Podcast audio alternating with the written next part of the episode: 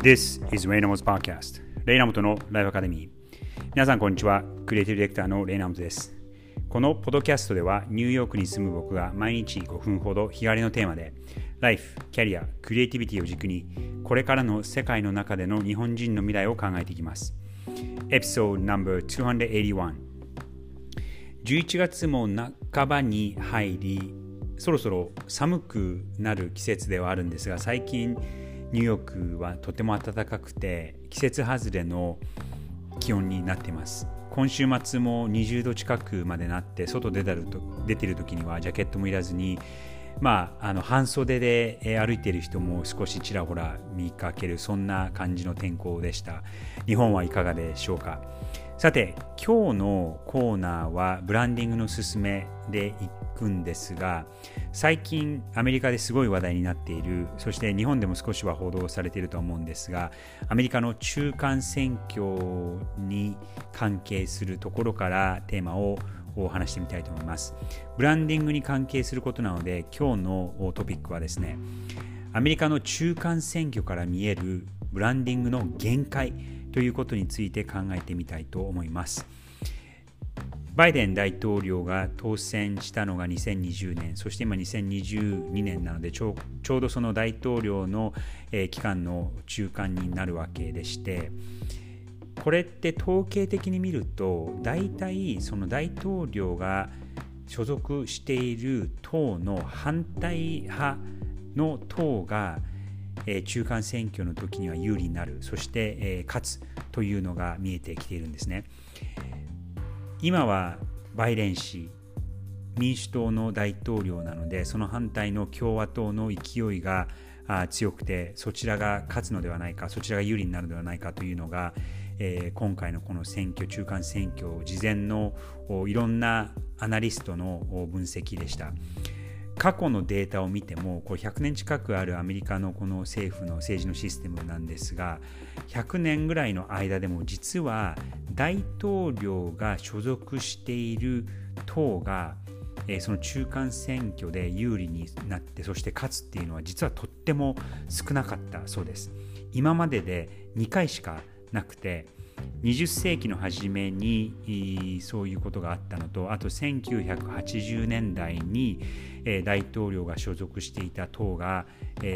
その中間選挙で勝ったという事例があるぐらいで今まで2回しかないんですね。という事実があるにもかかわらず今回は実はその中間選挙で上院議員と下院議員のが選挙をするんですが、そのうちの今のところは下院議員、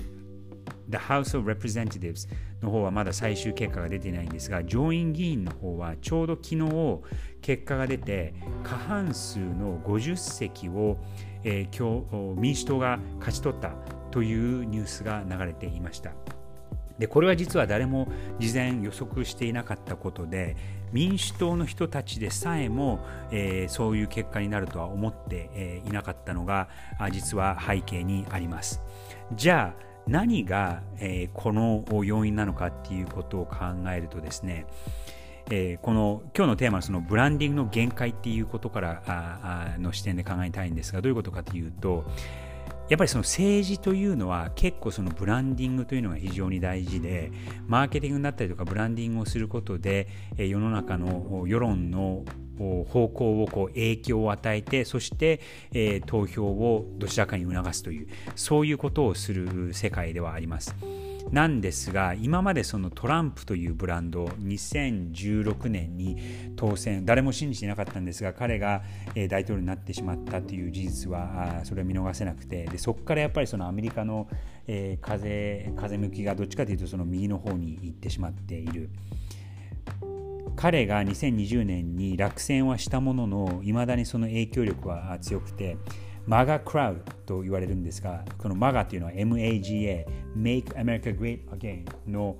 ことを信じる人たちの、えー、トランプのファンの人たちですね。その人たちの勢いがまだ強いんですが、今回、えー、その今までそうやってトランプのブランドが築き上げてきた、えー、ある意味その信仰っていうのがようやく崩れ始めてきたっていうのがこの中間選挙で垣間見られます。ここには、えー、実は2つ大きな要因があって1つは、えー、全体的に見るとそのアメリカが言ってる方向が良くないんじゃないかということに気づいている人そして特にそれは、えー、若い人たちですね。ジェネレーション Z と言われる人たち。そしてもう一つはつい数ヶ月前にこの間最高裁判所で、えー、下された一つの決議のの中に、え中絶というのは、え国が国家レベルで禁止もしくは合法にすることではなくて州レベルで決めるべきだっていうそれこそ1970年代にできた法律があったんですがそれまでは、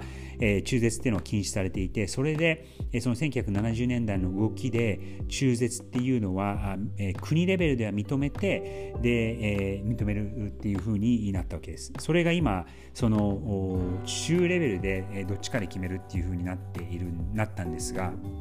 その中絶を、認めるか認めないかっていうことが今回の選挙の、科目に決議科目に上がっていた州は民,、主党に投票していて、そして、このセネットの方が今民主党に流れたという事実があるわけです。じゃあ何誰がこういうことをしたかというとさっきもお伝えしたみたいにそのジェネレーション Z と言われる人たちがえ若者たちが今このアメリカが向かっている方向その共和党が力が強い方向は良くないということで民主党に投票した。そしてえその中絶という権利を